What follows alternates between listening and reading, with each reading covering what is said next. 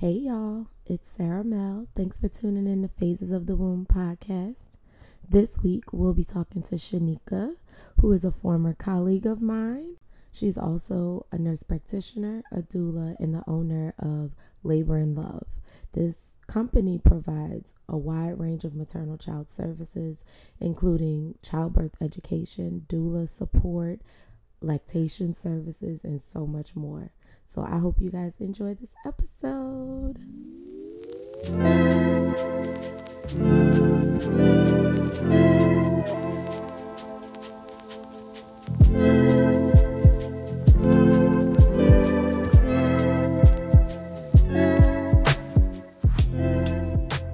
All right, so I'll have you introduce yourself.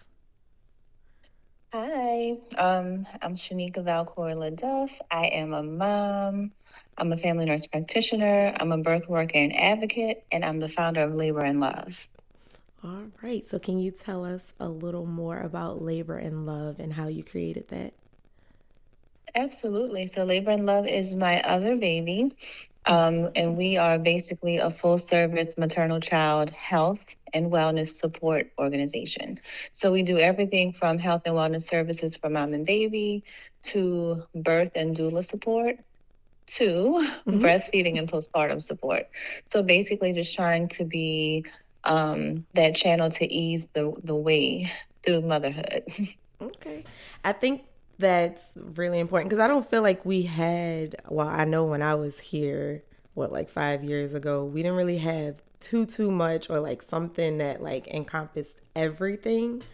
Um, how, how do you think, um, your organization and the support that you've given, like, I guess has helped with outcomes you know, like most people didn't know about doulas. I feel like it's becoming like more of a a, a mm-hmm. well-known thing now. And do you feel like you're mm-hmm. seeing like a change in how um, people are birthing and how they're being cared for? Absolutely. So it's funny that you say five years ago you didn't remember anything like this being around because we are five years old this month. Um, so that's just so funny. But so when we started out, it, it was basically like these support groups, kind of just talking, didn't really know where the work would go. Mm-hmm. But of course, with the state of maternal child health in the mm-hmm. United States, but more specifically in Louisiana, mm-hmm. work just became more serious. Yeah. um, and we just hit hit the ground running. And so Actually, we have been going from just doing the fun groups to actually tracking statistics and data with the work that we're doing. And we have absolutely been seeing differences in not only the birthing outcomes, but the postpartum outcomes, which I think is even more important. Mm-hmm. Um, sure. Women are having more empowering experiences overall. Um, they're breastfeeding longer, which is something we need for our moms and our babies because we also have infant mortality issues in Louisiana. Mm-hmm um, moms are having lower um, incidence of postpartum depression or mood and anxiety disorders. Um, we are helping to decrease interventions during the labor experience and decrease C-section rates by promoting, you know, all the things that doulas do. So, um, upright movement, hands-on support, helping with those comfort techniques, just having someone with you that entire time throughout that experience of labor mm-hmm. to advocate for you, to support you, you know, to comfort you. And it, it really has been making a difference. That's really beautiful. And it's so needed. I was just talking the other day with um, some coworkers because while I'm working on the clinic side right now, um, it's completely different than what like I, I usually do with labor and delivery. And I see I don't know what it is about those few minutes just sitting in the office. Um, but it I feel like it's becoming more I don't know if it's I'm not to say it's more prevalent. It probably has been a thing, but more people are talking about their experiences with um, depression and anxiety, whether it be intrapartum or um, postpartum.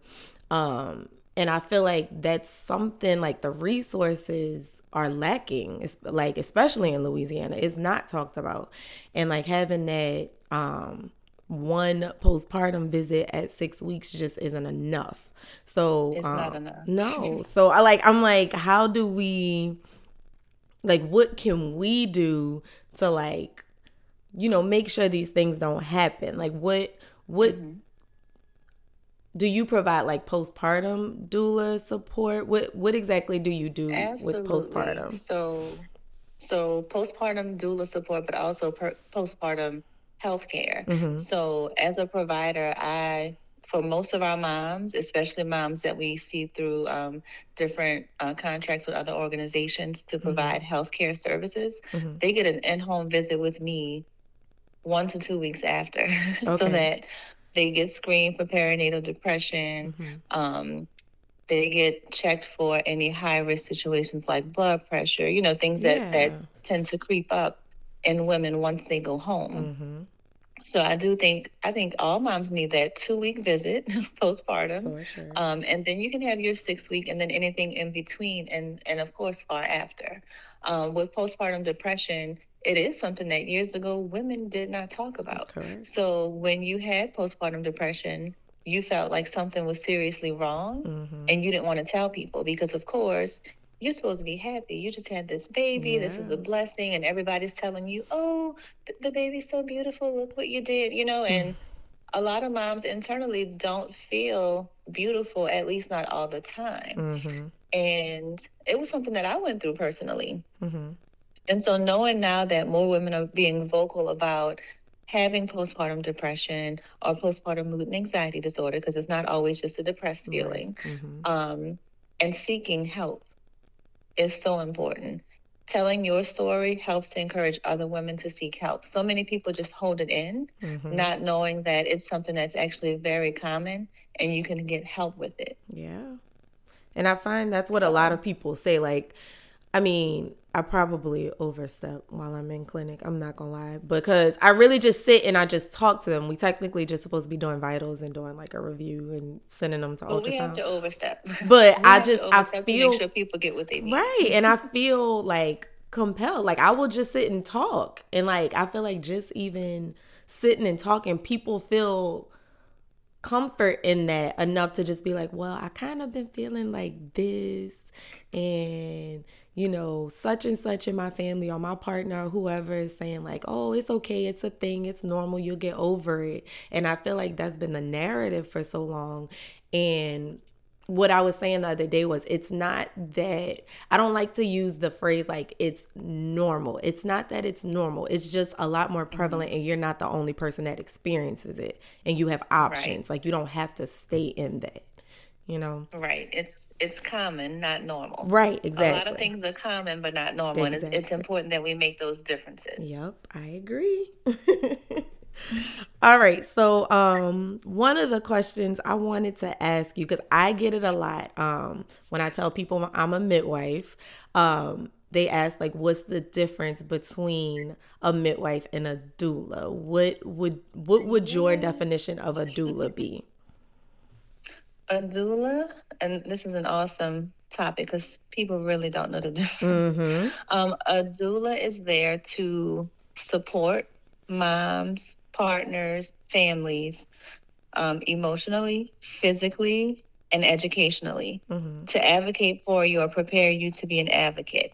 Mm-hmm. The most important thing I want people to know about doulas is a doula does not provide medical care a doula is not supposed to be delivering a baby. Mm-hmm, so that's mm-hmm. just not what that's just not what what it is. Yeah. A midwife is a med. I mean, well, you know, but yeah. I'm I'm saying it for the people. Mm-hmm. a midwife is a medical professional who is licensed to treat and diagnose, well, to diagnose and treat mm-hmm. medical conditions to actually deliver a baby. Like they're they're trained, they're licensed to do that. Mm-hmm. Um, doulas and midwives work really well together because mm-hmm. a doula is going to be there throughout the duration of whatever prenatal birth postpartum and you see your midwife you know for your appointments for your your birthing experience and then after you know so i think as a team they work really well together just like a, a doula works really well with obs mm-hmm. um, or should work really well with obs but a doula is not a medical professional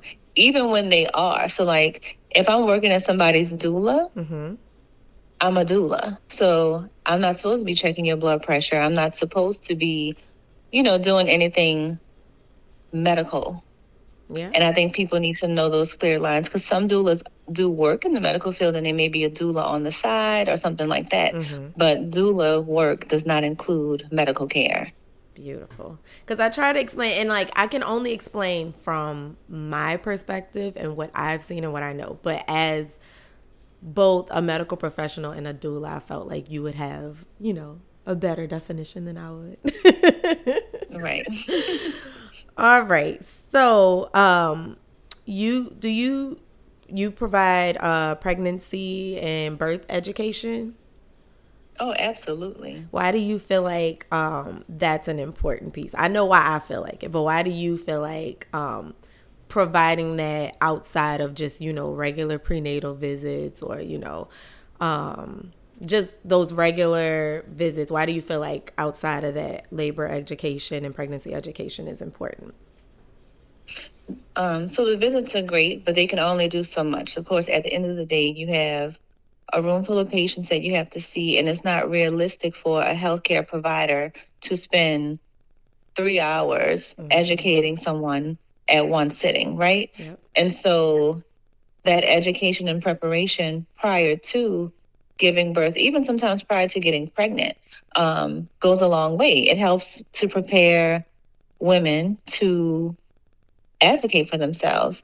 You know your body better than anybody else. Mm-hmm. um, pregnancy and labor education is there to help you learn what's normal, what's expected versus what's not. Mm-hmm. So that if it's something that's going on, you can know other people who are around you every day can have these um, these signals to okay something's changing and it's not what we were taught was normal or right. expected. Mm-hmm. Um, and then it also helps with going into the birthing process, helps you make the best informed decision um, so that women can be empowered when they go into the birthing experience and even the postpartum experience. If somebody tells you, okay, you can expect to have the baby blues, and this does not mean you have postpartum depression, mm-hmm. women would know that, and they would feel a lot, a lot better when those first two to three weeks they start having these emotional ups and downs.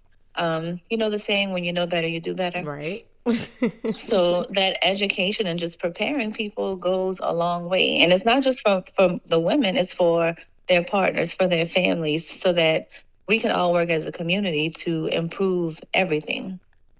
Yeah, and I and that's the that's another thing too. I feel like um something I've heard just over the years like just from support people and partners that they don't feel included. They don't feel like if they go to the visits they're included in a conversation or what the, what's expected of them and you know whatever. So that when they come into a birthplace they don't they don't know what to do. They don't know how to advocate for you know the birthing person when they're you know experiencing you know something different than what they expected. They can't step up and advocate for them because they don't know any better. So I, I definitely think it's important to not just educate the pregnant person I, because if right. when they go home postpartum like if they don't have services from you postpartum and they waiting for their six week visit and they start experiencing symptoms of like preeclampsia or um, postpartum psychosis or something like that and they can't recognize it on their own at least the people around them can be like i feel like they told me that if this this and this happens maybe i should call somebody you know you have right. everybody educated not just like one person, you tell them a couple things for 15 minutes in a visit, and it's like, you expect people to remember all that? That's not happening. You right. need multiple people right. involved. So. Even with breastfeeding, if you think about in particular um, the black community, mm-hmm. I know for myself, I wasn't breastfed. Mm-hmm. And so unfortunately, in my case, I didn't do the classes with my families. I was the one educating my family on like, this is why I need to do this, and this is what it's supposed to look like. But I knew everybody doesn't know. So I feel like even when you get home with the baby and you're trying this breastfeeding journey and you need that support. You need that emotional support. Mm-hmm. you need people to to help you and and know hey let's let's move the baby a little bit. Let's let's adjust your latch. Mm-hmm. your family should know a little bit of something about what's going on because they're going to be the ones with you when you're going through this moment. So i encourage pregnancy um, education, labor and birth, and then also postpartum and breastfeeding. Like mm-hmm. you can get this education and prepare so that you know this is, may not be the easiest journey just for those couple weeks. Mm-hmm. But once we get over those hurdles, it's gonna be it's gonna be just fine. Yeah. You just need that support, stay committed, and you need people around you who are gonna um, feed to that. Mm-hmm. And I feel like the I mean, education is like the thing that makes or breaks, I feel like, most of these situations because you can sit there, like, for me, for example, I'm with somebody two hours postpartum, like as a labor nurse. And, you know, I can tell you, like, you know, this is normal, this is normal. And then when you do this, this can happen, whatever. And then you go home and it's like, but I don't know what happens next. And I don't feel like you eating enough. So I, I quit you know and you don't mm-hmm. have you don't have anybody else like reinforcing anything you just you just right. don't know anybody and you're like well i don't know what i'm doing my mama didn't breastfeed me she don't know how to help me so mm-hmm. it's just i don't know i just feel like education is like the big thing for me right now like with really everything is. all aspects of just pregnancy labor postpartum all of that but um yeah let me see so to switch gears, um, I know you have a kid. I was wondering, were you already working um, in labor and delivery when you had her? Yes. Okay, sorry. um,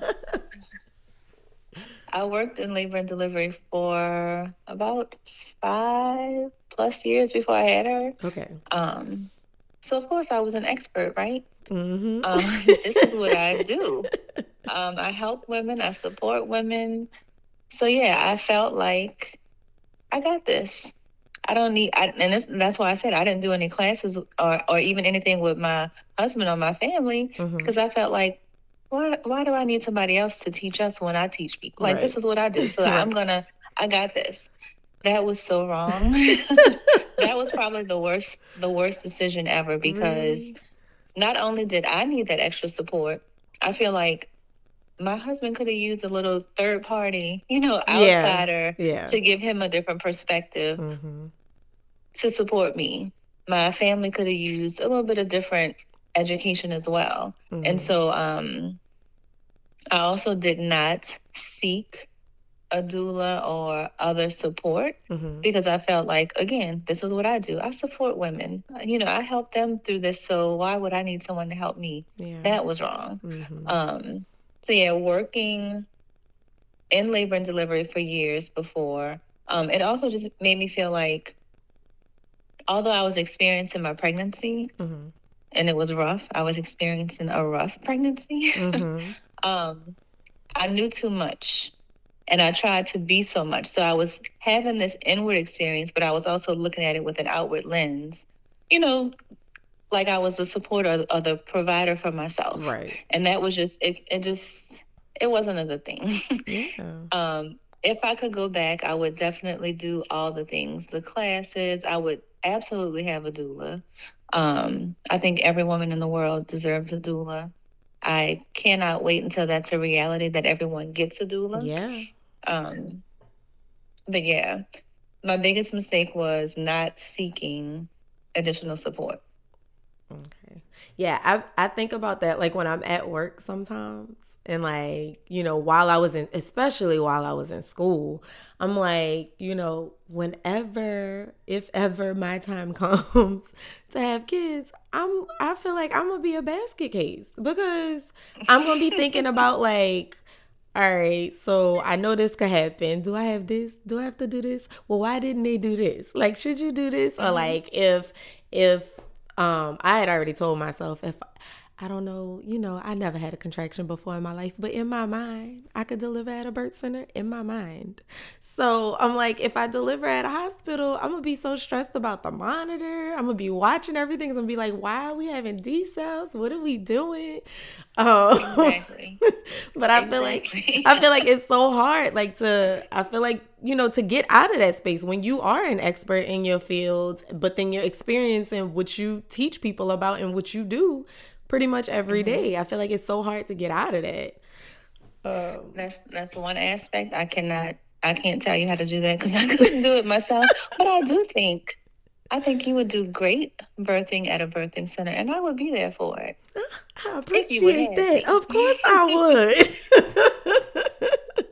in my mind, I'm telling you, in my mind, I say it all the time. I'm like, I think I could do it. You know, I never had a contraction, but I feel like if, if you know, I prepared myself adequately, I feel like that would be the least. What word do I want to use?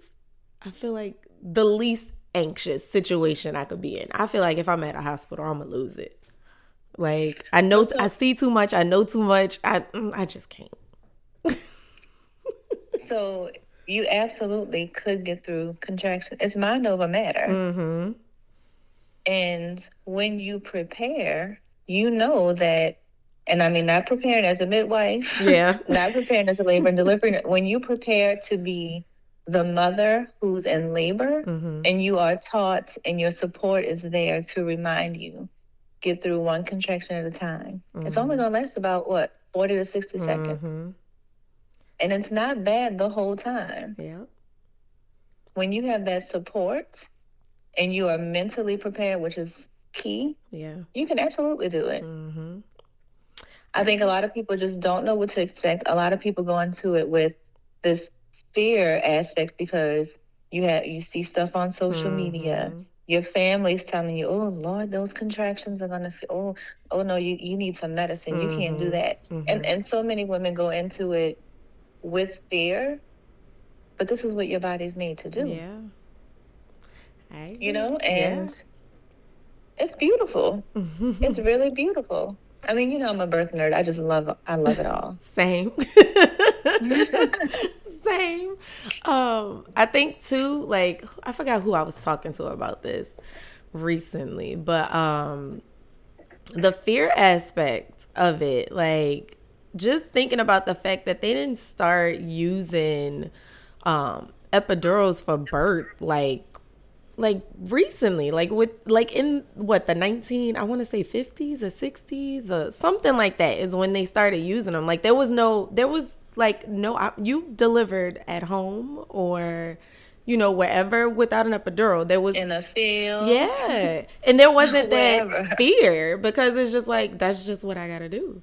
You know? But I feel like now it's just you see so much stuff. I, I I'm not that old, but sometimes I be feeling old when these people come in. Like, I saw this thing on TikTok. I'll never forget the first time somebody told me, Well, I saw this thing on TikTok and they said that. I was like, What is TikTok? Like, what are we looking at now? It's not just Google. like, you didn't Google this, TikTok told you this. And they're like, Yeah, they said this could happen and this could happen. I feel like everything we have so much access to everything now. It just I feel like instills mm-hmm. so much fear in people um, mm-hmm. and, and we forget, like, I mean, it's a natural process that's been happening since the beginning of time. Like, yeah, you can do it. Things happen and you roll with it, but for the most part, most of these situations are normal and you can deliver can, normally, right. you know? So, what you're saying about TikTok and all the access to information reminds me of when people say, you know, like teenagers when they don't know anything about sex and mm-hmm. you know things, and instead of going to the right source to get the information, they mm-hmm. get it mm-hmm. from social media, Google, their friends, yeah. and they get this information overload, mm-hmm. and they still mm-hmm. don't know what they're doing yep. because they didn't go through the proper channels. And it's the same thing. I mean, TikTok. I don't. I don't have a TikTok um because I just don't have time. I, I feel like it would be very consuming. yeah. But, you know, I'm on Instagram and, you know, things like that. And I, I see some of the things that are out. Some information is very good and reputable. Mm-hmm. But some of the stuff is like, child, yeah. you need to talk to a professional mm-hmm. because you may be being steered in the wrong direction. Mm-hmm. Um, and whatever's right for you is right for you. But make an informed decision. Have it have it educated and and have it stand on some science or something real. Yeah. Cause I've gotten, I have friends like I've for years. I'll have friends that are pregnant or people that I I don't even talk to, but like know either through social media or through friends that'll like message me and they're like, I saw this post and this is what they said. Like, what do you think about this?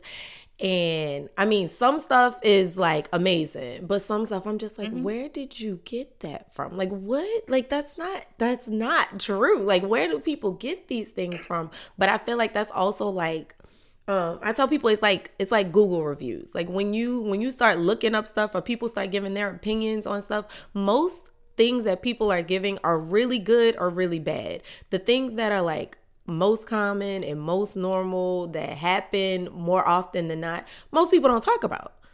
But you're gonna get something that's like super exaggerated either on the good end or the bad end. And I'm like, right. you know, not saying that, you know, either or could be, you know, wrong, but I'm just saying like just be cautious about, you know, what you learn and verify with like a reputable source because people just be people get a platform people just be talking and i'm like where did you get this stuff from and people listen and yeah. when people listen mm-hmm. they keep talking yeah. and it's like no mm-hmm. yep because i mean and I, I i understand the the fear especially within like the black community and people of color with um, medical institutions. I get that. And mm-hmm. i feel like it's real easy for you know people to take one thing and kind of go off on the deep end because it's like we already don't trust x y and z so don't do this don't do this don't do this don't do none of that. You know what i'm saying? And i feel like sometimes people just put themselves in unsafe positions just you know instead of learning the right way to do stuff, like navigating the system the best right. way to get, you know, the best support and the best outcomes you can. Right. But, they need to so the education for mom, partner, family, grandma, whoever, whoever's going to be there. Mm-hmm. Um, but then also research your providers. Yeah.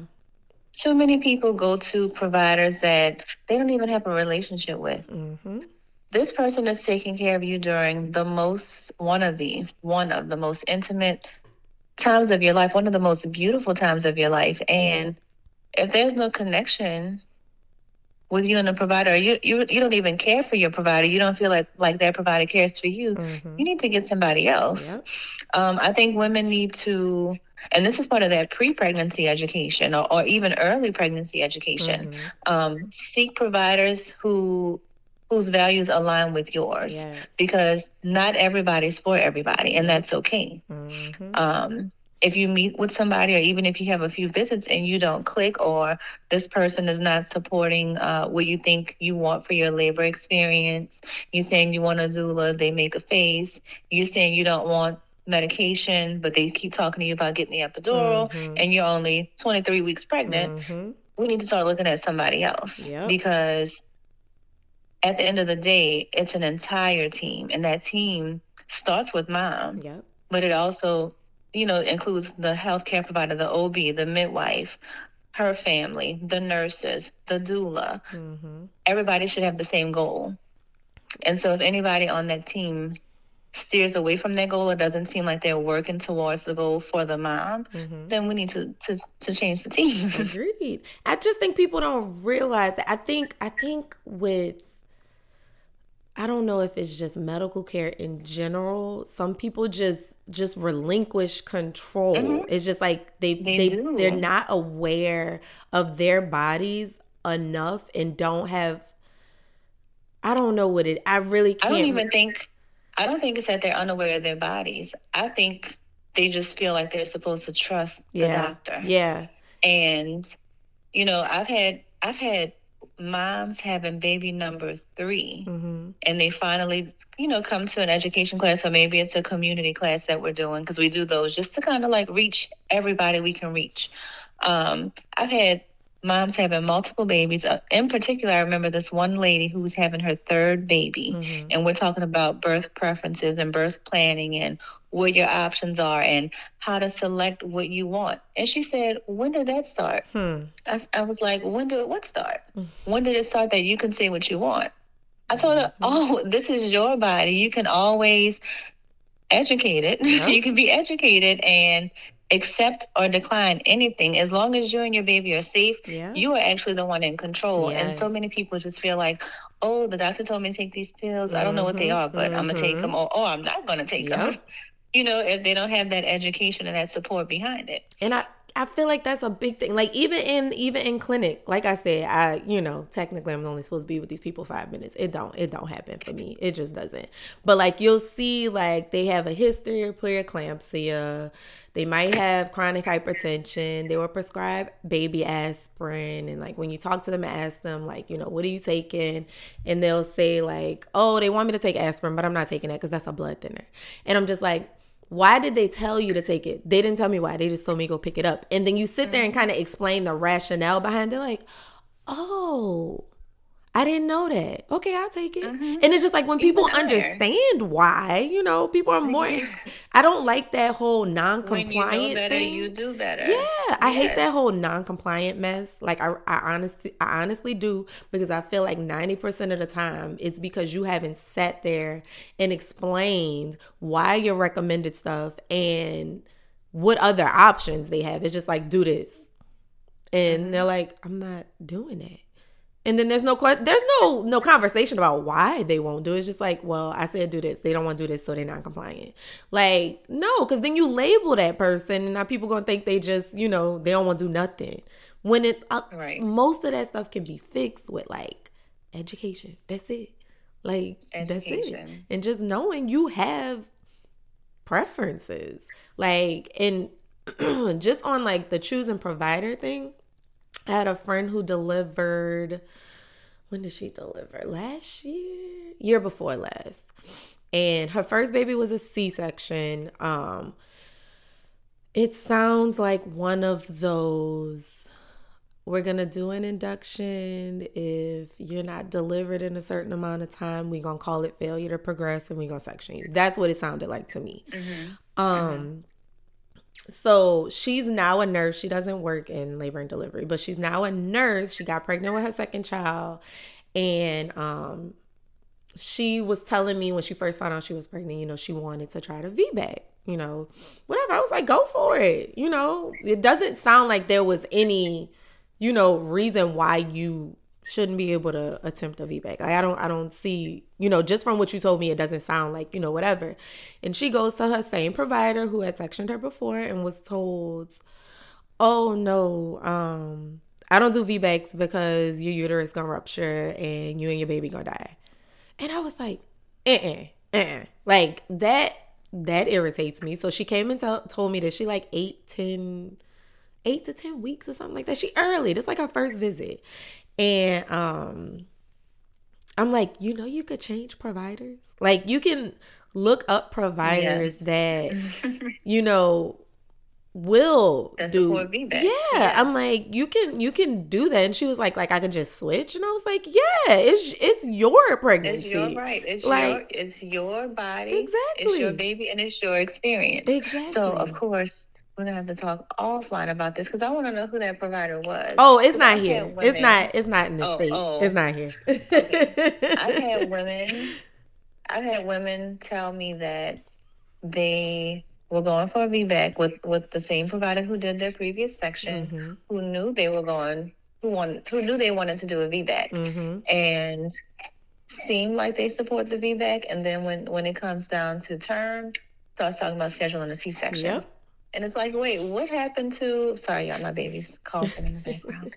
Um, it's like, what happened to all these conversations we were having before mm-hmm. when you mm-hmm. you said you were for VBAC, but now that I'm 36 weeks, you want to start talking about scheduling a C-section right. in two weeks. You know? Yeah. Um, and even then, you have rights. I mean, people don't people just don't realize that you always have a say. Yeah, exactly. And and like the same girl, she literally found a provider in the same group who specialized in taking all of the VBAC clients because she mm-hmm. wanted to support VBACs. She VBAC, she went into labor and delivered on her due date. Like with no like no induction, nothing. She just went into labor, delivered vaginally, no complications on her due date. And she was like, you know, I felt great because I just wanted that opportunity. I didn't feel like I had that opportunity before. And, you know, I just wanted the opportunity. And she was like, yeah, honestly, I would not have gotten that opportunity if I didn't know I could switch providers. And I'm like, right. it, it's it's your experience. Like yours. You can you can fire a provider. You can you can do whatever you want, honestly. I tell people that all the time, especially like in labor. If I'm their nurse, like I tell them like what do you what is it that you want out of this? You know, what what is your priority? Um cuz I, I, feel like I don't get a you lot You can fire Huh? I'm sorry. I, am sorry to interrupt you. You can fire a provider. You can fire a nurse. Yeah, exactly. If you're in that hospital yep. and you feel like you are not being taken care of the way you need to be taken care of, mm-hmm. you can ask for somebody else. And it's well within People need rights. to really know their rights. Yeah, that's the papers they sign when they check in. Your patient rights. Yeah. It's on there. And I'm like, people don't realize like if you you have to set the tone. You I feel like it was always a thing like when I first when I first started labor and delivery. Um we me and my preceptor would get a lot of the midwife patients who had the um, birth plans. Mm-hmm. my preceptor was all for it. So it never made sense to me the conversations that would happen on the unit. Like oh yeah they got a birth plan. They end up in a c-section. I'm like why are y'all so against people having preferences for their birth? Right. you get what i'm saying? Um, right. and i just i feel like that whole narrative needs to change. Like, and it's so different in the South. Like, I feel like it's so hard.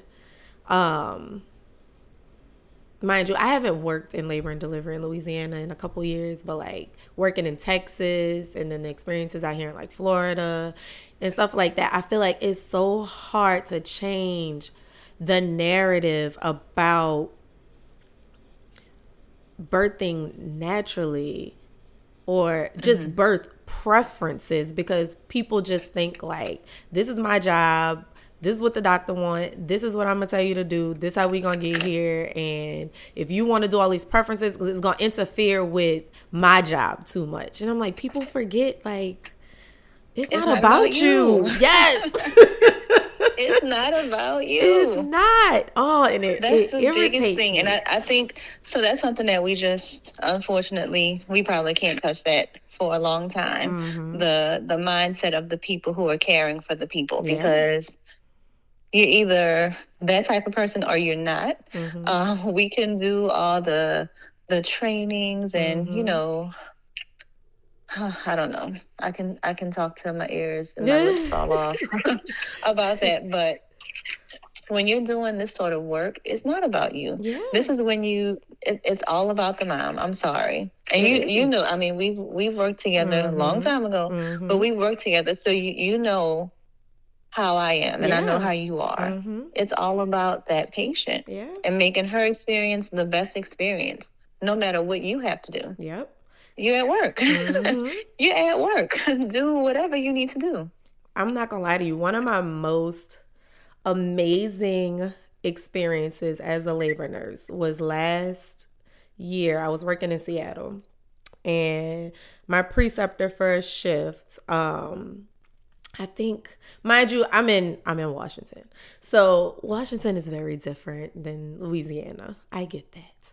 Um, so I go in with the preceptor or whatever, and she we got report, and this is what was said, and you can tell when it's not a nurse a part of that uh staff. Like if they're a traveler, if they're contract, you can tell because typically that whole unit has a similar mindset about birth.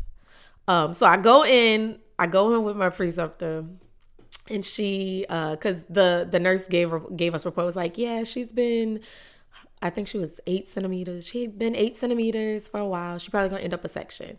I hate getting reports like that because I'm gonna just try to prove you wrong. Because sis, don't do that. Don't mm-hmm. set nobody up. You don't know. You don't know. Don't do that. Right.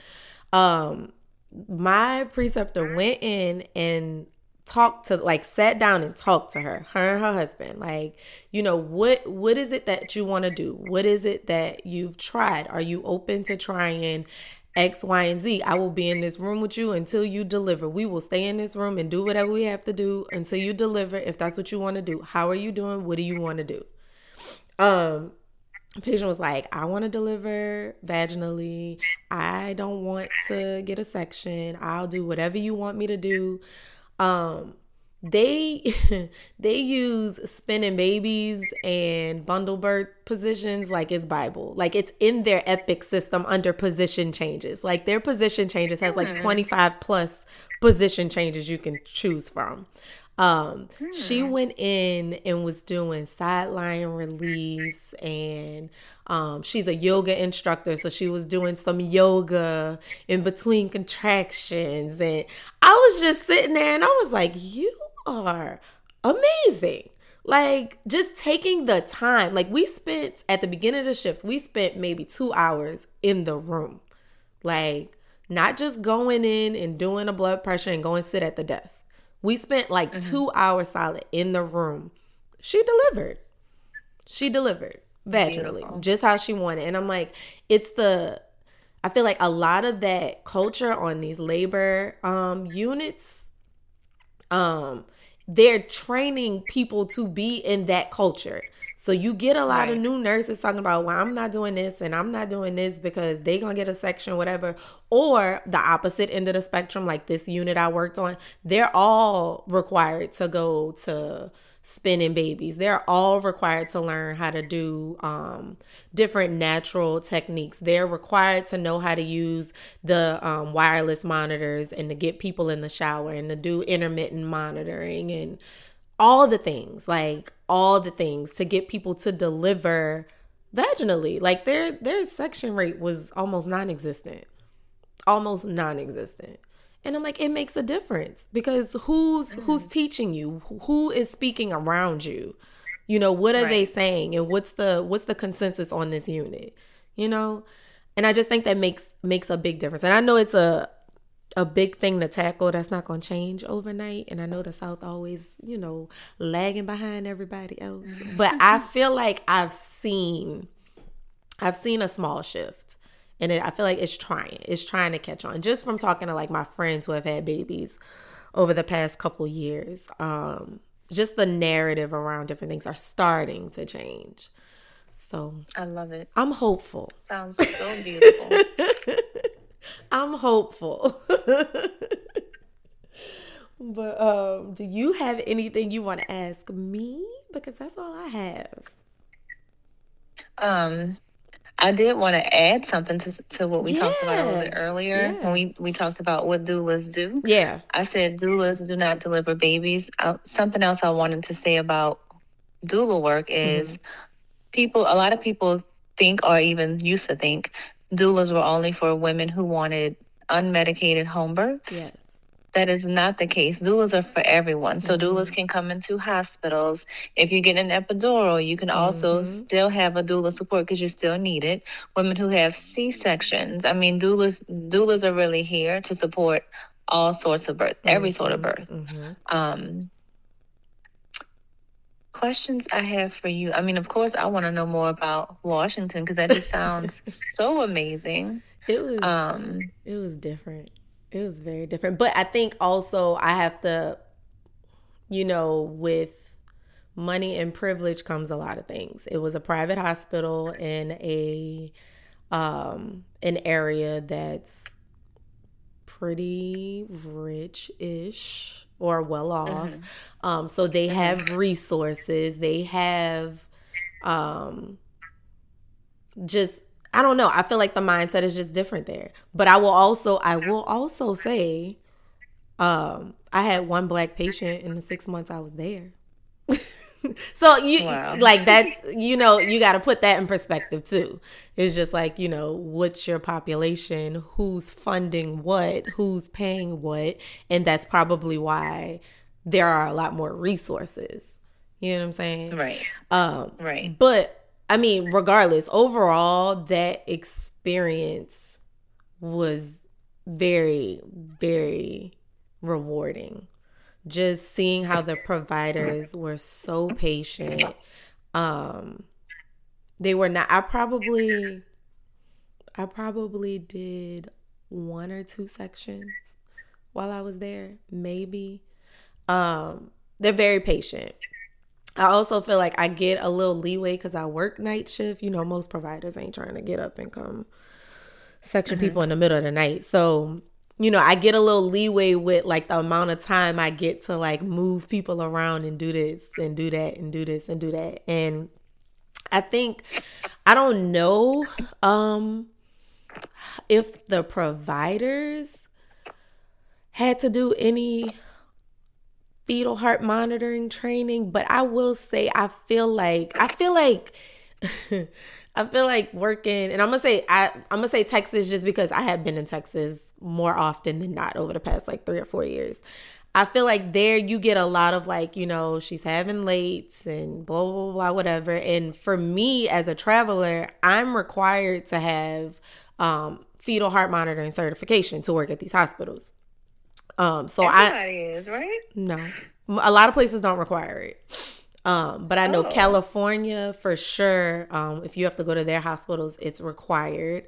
Um, Texas, some of the hospitals require it. So it's like you know, I know I like sat there and learned about fetal heart monitoring on multiple occasions. And i'm like you know i'm telling you this is what's happening. We having recurring lates and you know whatever. And you get a lot of pushback. That's not really a late. That's more like a that's more like a variable. And it's like but it's not you know? But i feel like when I was working in Washington, I didn't get a lot of pushback like that. It's like, okay, come show me what you're seeing. What do you think? And like, yeah, I see what you're saying. Well, maybe we should try this. Maybe we should try this position. Maybe we should try the Versus like, that's not what's happening. Keep going up on the pit. Like, it's it's it was very different. it's just very different. Just the culture there is very different. Even California, some places in California um, are pretty similar. Um, I just find the West Coast is different. It, it, they're Yeah, so we actually have a team member who came from California, and when she tells us about it, I'm like, this sounds like a dream. oh, literally. So something I love about you is that you got that opportunity to travel. yeah. Um, besides the West Coast, if you could say, and I, I mean, I don't know if you can say, so if you can't, just let me know. But like, besides here, what would you say is like the best versus the, I don't want to say the worst. I mean, Where would you say is most open, besides what you've already mentioned, to like all the things for birthing women Mm-hmm. versus those with really limited? Where can we do better? Let me put it that way. like here? Where can we do better? What do you mean? Sorry. Like, of all the places you've traveled, Mm-hmm. Like which places, regions, besides I know here we we're working to improve. We we already know what the rates are. yeah. um, in our state, and so that's that's something that we are literally boots on the ground Mhm. working to improve these things. But what other areas should we look to for guidance? Where would you say, okay, this place besides Washington? I know you, you mentioned that California sounds like a dream as well. But like, where should we be looking to? And I, I mean, resources aside, funding resources, if Mhm. we could, what would you say would be? I think Um, I mean, honestly, I feel like those those two were Washington California for me were the standard. Um, I did work in Hawaii um, this fall, and what I found with them in the West Coast or whatever is that they're they're much more likely to um, allow patients to come in laboring. That's a big thing I feel like here that was different here and in like Texas and stuff like that. I feel like it was it was different where where I feel like working here everybody was getting induced. Like it was I feel like people were coming and stopping and dropping like you know without being induced, but most of the time people were getting induced. And that's how I feel like we ended up in a lot of sections. I feel like on like on the west coast it was people coming in 40 41 weeks active labor six seven centimeters either they wanted epidural or they didn't they came in and delivered and I, I i mean and i might be going off track but i feel like that time makes a difference too like Yeah. you don't have as much time to start implementing all those interventions um because they coming in they coming in hot they ready you know Yeah, So- and that's that's beautiful. And I, I Yeah. always try to encourage women, especially those who say, "I'm I don't want the epidural," or "I want to see how long I can go without it. Are you healthy? Is your baby healthy? Are there any concerns about your pregnancy? Mm-hmm. Well, let's labor at home. Mm-hmm. Let's labor at home until yep. you feel like you need to go in. Yep. Just because we're having contractions doesn't mean you need to be in the hospital exactly. being monitored. Exactly. Like, oh, we had this provider, and funny, he went to LSU. He was in uh, Washington with me. Um, he was infamous for most well most of the providers they were not admitting primips like people who um it was their first first baby. They were not admitting them until they were like six centimeters. It's not a thing. If you don't have any complications going on and you know you are contracting but you three four centimeters he gonna give you some cocktail that's gonna make you go to sleep he gonna send you home. Mm-hmm. You gonna come back six, seven centimeters. Like they're not they're not admitting you. They're not like it was it, especially him when he was on call. Baby, you had to know you were not getting admitted. You had to be coming in pushing the baby out. Like he like I am like not. Me too. Me too. Because it, it. I mean, like I said, the less time. Like I don't think people. It doesn't matter how many good providers you put in a facility, the longer you're there, the more likely interventions are going to happen. The longer you end up on this monitor, the more likely you're going to end up with a heart rate dropping, excuse me, a heart rate dropping. And then it's like, dang, okay, we saw that. So what do we do now? You know what I'm saying? Like it's just it start it starts snowballing real quick. And I I mean I tell I tell people like especially when I was in clinical, people who didn't want an epidural because where I did clinical, they did a lot of um the midwives did a lot of tub deliveries. Um, and the conversation was like, if that's what you want to do, um, labor at home, then come in. Don't don't come in and want to sit on the monitor and whatever. Because I mean, while where I did clinical, they were actually, I will say, the way they operate there I was very surprised with it being Louisiana. I, I, I, I will say that. Um, the midwives pretty much ran the unit. So you weren't, you were not, I know from the midwives, we were not having 39 week inductions. It wasn't a thing. I remember I had a girl, she was young too. She was mad at me every week from 37 weeks because she wanted to be induced. And I'm like, no, for what? For what? You know, yeah. like she got induced, I want to say at 41 weeks, and her her induction was like 8 hours. And I'm like, do wow. you see what the difference is though? Like if we induced you at 39 weeks, your induction was going to be 3 days cuz you weren't ready. Your body kind of already mm-hmm. started getting itself together. So when we induced you, you're not here for 3 days. The longer you here, the more likely things are going to happen you know? So I don't know. That time was a big thing for me too. That that was that was a big thing. They was like when they first told me that, like you could see people coming in, you could see their contractions and triage on the monitor while you sitting at the desk, and I'm like, oh, I guess they getting admitted. And then you'll see they three or four centimeters, and they say like recheck in an hour. Um, recheck. They still they might be four, four and a half, and they're like, oh no, he gonna send them home. I was like, what? Was like a foreign concept to me. I was like, what do you mean? Go send her home. Now, like, if they live close, which most of them do, they could come back. They they're not staying for what? Like, no, they don't need to be here. He gonna give them something. They gonna go to sleep and they gonna come back. And I was like, oh, well, that's beautiful. what?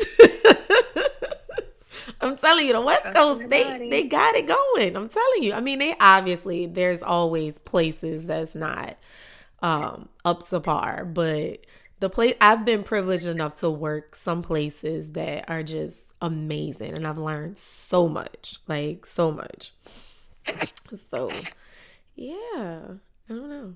I don't even know if I answered your question. Well, so I think you did, but I'm just I'm enjoying all of this. yeah, same. Same. I mean, I don't know. One of the things too, I I'll never forget because you you know how it was working when we worked, and mm-hmm. getting an actual uninterrupted break, not having to watch monitors, was pretty much non-existent. So, um, when I'm about I, to say, where did you do that? girl, I'm about to I'm about to tell you. I took my that first. Exists? No, my first assignment in California. how long was I? It was I had been out. I had left here maybe a year after. I, I had still been working in Louisiana and Texas, where you pretty much don't get breaks and you always end up in sections. It's a thing. Well, then I go to California. I was working four. What was I working? Four eight-hour shifts a week, right? I would get there. I'll never forget this. I got there at 11 p.m. They came to me at, at midnight and was like, Hey, you ready to take your break? I was like, No, it's 11 o'clock. Like, why would I take my break now? And they're like, You have three breaks. Like, you have to take, you know, a break before one, you have to take your lunch, and then you have to take another break before you leave. And I was like, What? Like, what are you what are you talking about? And they're like, you get two 15 minute breaks and a 30 minute break. They had break nurses. Like they I, like I, when I tell you I was so I was so shocked. They had two charge nurses at all times, two resource nurses at all times that pretty much if something was happening, um they're your go-to person. They're going to come in your room, they're going to do stuff with you. If you have a delivery, they're handling your medicines, they're handling the table. You pretty much just charting and helping the patient. Like you don't do anything. Then they tell me, "Oh, we have we always have two break nurses staffed." I was like, "What is a break nurse?" They're like, "They're literally just there to make sure everybody takes their breaks." And while you're oh, taking wow. their break, like I've had people be like, do you want a push break? Like I'll be pushing with somebody for like two hours or something, and they're like, I'll give them a push break and I'll chart and I'll push with them. Don't worry about it. Go enjoy your lunch. And I'm like, is this heaven? Because I've never in my life, never in my life as a nurse, have like what? Break nurses? Like it's amazing. And they get fined. a lot of amazing. even in Washington, the, a lot of the like you're required to take. I think I think you get like three 15s and a 30. Um I for, know uh, for California has unions. Are there yeah, unions in Washington? Yeah, yeah, exactly. Oh, and that why. and that's the difference. that's the difference. These unions make a difference because if if you're not taking your breaks, oh, you get to charge them and they get they get in trouble. Like they have to pay oh. you, I think, time and a half for whatever time you couldn't take. Um, I'm thinking back. The only time I remember being at work and not watching monitors mm-hmm. was when I was pumping. Yeah. because yeah. you in the lactation room there were no monitors to watch and I mean I had to take that time to feed my baby. Mm-hmm. But otherwise, you know, you're eating, you're watching those monitors, yeah. something happens with your child. I mean your child. your child too. But something happens with your patient, uh-huh. you drop your food, run out, go take care of your yep. patient maybe come back and finish your lunch maybe not yeah that's exa- like when I t- it was it was just I just couldn't believe it. I honestly couldn't believe it. And I was just like, so basically, you're telling me that it doesn't have to be like this. And I think that's why it's been so hard for me to come back down here and take an assignment because I know, like, I know what I'm going to get here. You know what I'm saying? I'm like, mm. could I thug it out for a couple months? Sure, I could. Mm. But at the same time, it don't have to be like that. And we get paid significantly less here.